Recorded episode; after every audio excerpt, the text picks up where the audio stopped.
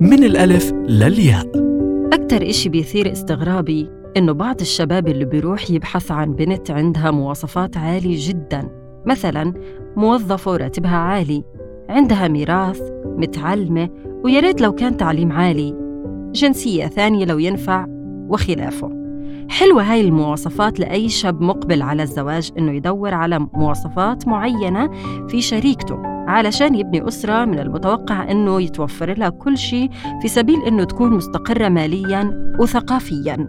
ولكن اللي بيثير استغرابي أكثر إنه هالشاب ما عندوش أدنى المواصفات اللي بيدور عليها على البنت اللي بده يرتبط فيها. مثلاً مش متعلم ولا موظف وما عندوش دخل شهري ويا دوب عنده غرفة في بيت أهله بده يتجوز فيها وباني أحلامه إنه يعيش مع هالبنت اللي بده إياها بمواصفات عالية الجودة علشان هو يضل نايم في الغرفة وهي تنزل وتشتغل وتجيب فلوس والفلوس تشتري فيها قطعة أرض وتبني عليها بيت وبالأخير يقوم يتجوز عليها وما يحترمش كل تضحياتها معه. الخلاصة لكل الشباب اللي بده مواصفات عالية في البنت اللي بده يتجوزها ممتاز. لو كنت أنت برضه بنفس هاي المواصفات علشان يكون في توافق بيناتكم سواء في التعليم أو الوظيفة أو الامتيازات الثانية.